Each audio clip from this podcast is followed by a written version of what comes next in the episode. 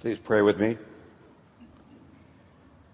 May the words of my mouth and the meditations of our hearts be acceptable in your sight, O God. You are our rock, you are our Redeemer. Amen.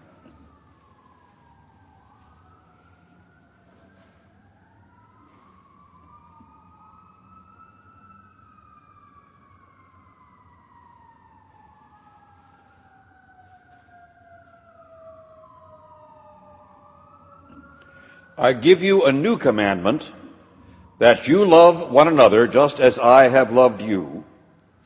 By this, everyone will know that you are my disciples if you have love for one another. We start with two oddities. The first oddity is the lectionary. The lectionary is that series of assigned readings for preaching and worship, and I have tried to follow it this week, and I discovered that the lectionary assigns this text that we just heard for Maundy Thursday. Maundy Thursday is called Maundy Thursday because it is the day on which Jesus gave the mandate that we should observe Eucharist, the Lord's Supper. Maundy is just a corruption of the Latin word mandatum, a mandate. But the text for Maundy Thursday that we just read from John's Gospel, in that text, Jesus does not mention the Eucharist at all. We are given a Maundy Thursday text without the Maundy. Second oddity is the Blessed St. John himself. Why is it that while Matthew, Mark, and Luke all take the story of the night that Jesus was betrayed to tell us about the institution of the sacrament, St. John skips that part of the story altogether. Professor Mark Douglas tries to help students at Columbia Seminary understand the difference between Matthew, Mark, and Luke, the so called synoptic gospels, between Matthew, Mark, and Luke, and the gospel according to St. John. He tells them to think of recess at the playground of our grammar schools.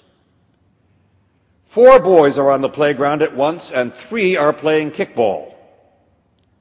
They know the rules. They play with the same ball. They pretty much play the same game. That's Matthew, Mark, and Luke.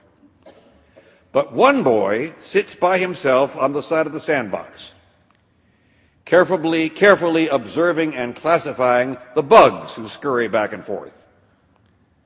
That boy, with whom I all too readily identify, that boy is St. John. I used to think that John, busy with his bugs, didn't even notice there was a kickball game going on. Or more literally, when he wrote his gospel, St. John had no idea that Matthew, Mark, and Luke had written three gospels that pretty much played the same game according to the same rules. But with the years, I've come to believe that St. John knew perfectly well that the other gospel writers were playing kickball. He just liked watching bugs better. Or to move from the playground to our text, I think no longer that it's not that St. John had not heard about the Eucharist. The end of John 6 is full of talk about eating Jesus' body as a sign of our salvation. I think when it comes to this story, John knows altogether about the Eucharist, but he's afraid that in our rush to remember the Eucharist, we'll forget something, we'll leave something out, that other commandment, that other mandate. He's afraid that if we rush too quickly to the sacrament, we'll forget what happened before the Last Supper, which was the washing of the disciples' feet.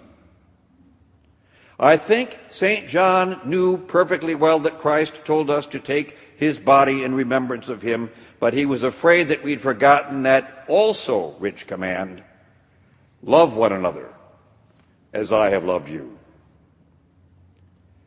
And it is no wonder that we try to forget that command. Both parts of it are exceedingly hard. Love one another as I have loved you. To let Christ love us is exceedingly hard. Peter's about to sit down at the table at a slight distance from his Lord. One of the oddities of the lectionary is that yesterday's text happens after today's text. So yesterday we talked about the supper, now we've got what comes before it. So Peter's about to sit down at a slight distance from his Lord. And in the most wonderful Peter way, when Jesus comes to wash his feet, Peter tries to say the right thing and, as always, almost always, gets it just wrong. You'll never wash my feet. Peter being Peter. He wants Jesus to be Messiah, but not the crucified Messiah. He wants Jesus to be Lord, but not the servant Lord. He wants Jesus to be high and lifted up. And Jesus keeps kneeling down until when at last he is lifted up, it's not on a throne, but on a cross. In some ways, the toughest claim we ever have to make as Christians is the first one we sang in Baptist Sunday school. Jesus loves me, this I know. Jesus loves me? Jesus loves the world, that's okay. Jesus loves the children, all the little children of the world. That's very nice. Jesus loves me. I know me. You got to be kidding. Don't wash my feet, Lord. Have you seen those feet? Do you know how often they've taken me just where I should not go? Do you know how stubbornly they have sometimes turned from you? Here's an idea, Jesus. Don't wash my feet. That's much too intimate. Let's shake hands. Jesus respects me. This I know, for the Bible tells me so. A little polite distance is what any good relationship requires. Peter, Peter, unless I wash you, you have no share in me. And Peter stumbles toward the light. Lord, not my feet only, but my hands and my head. Lord Jesus, think on me and wash away my sin. As I have loved you, you should love one another, says Jesus. And that part, the love one another, that's hard too. The church I see most, I served most recently as pastor we had church supper every Thursday night. Crowd was pretty good till Maundy Thursday when we announced a foot washing service. Half the congregation suddenly discovered that Thursday night was not a good night to be at church after all. I understand. Did I want my parishioners to wash my feet, to see my feet? Of course, I scrubbed them at home before we ever came to church where you clean the house before the cleaning people come? Clean socks and a pure heart. But the intimacy, that was hard. Did I want to wash their feet? I'm in the generation of pastors that has gone very slowly from shaking parishioners' hands at a distance to the occasional two handed grasp at the door after church to the very, very, very, very, very, very rare hug, usually only on the Sunday just before you leave that parish to go to another town altogether. Wash their feet. At Central Presbyterian Church, a few blocks from here, once a month they have a foot clinic for the homeless people in their neighborhood. One of my friends goes every month she washes the feet and medicates the sores and provides new socks. And though she loves the Bible and loves to preach and to receive the sacrament, she sometimes quietly admits that kneeling there, her towel in her hand, kneeling there, she serves Jesus best and sees Jesus most clear. My friend sees Jesus most clearly where the disciples see him on that first Maundy Thursday. She sees him when he kneels down, and she kneels there beside him. Tomorrow, says St. John, we will all see him lifted up.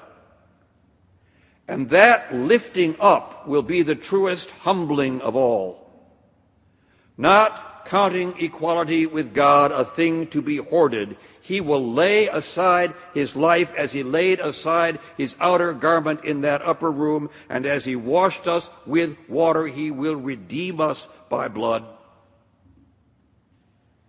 His death, our life, all's lost, all's found.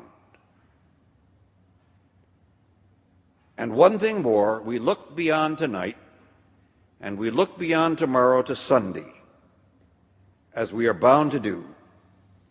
Because, dear friends, if we didn't know about Easter, we wouldn't be thinking about the cross or about the towel or about the basin. None of that.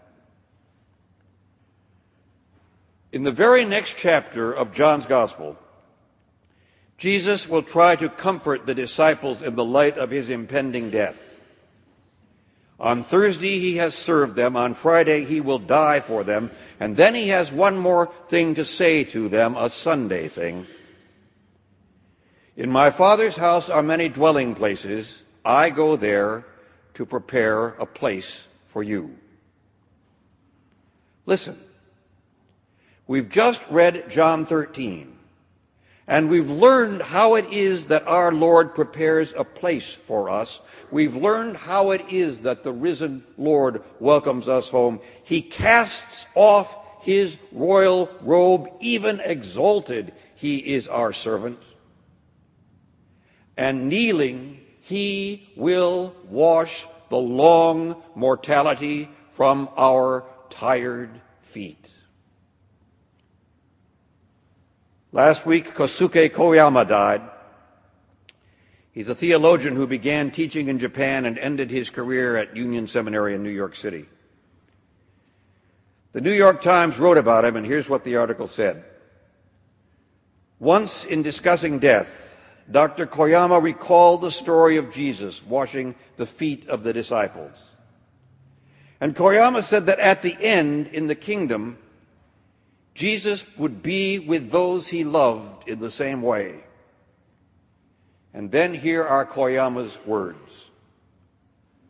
Looking into our eyes and heart, Jesus will say, You've had a difficult journey. You must be tired and dirty. Let me wash your feet. The banquet's ready.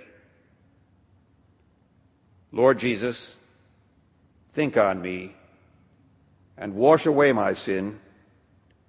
From earth-born passions set me free and make me pure within. Lord Jesus, think on me with many a care oppressed, and let me thy loving servant be, and taste thy promised rest. Lord Jesus, think on me that when this life is past, I may the eternal brightness see and share thy joy at last. To Christ be thanks and praise. Amen.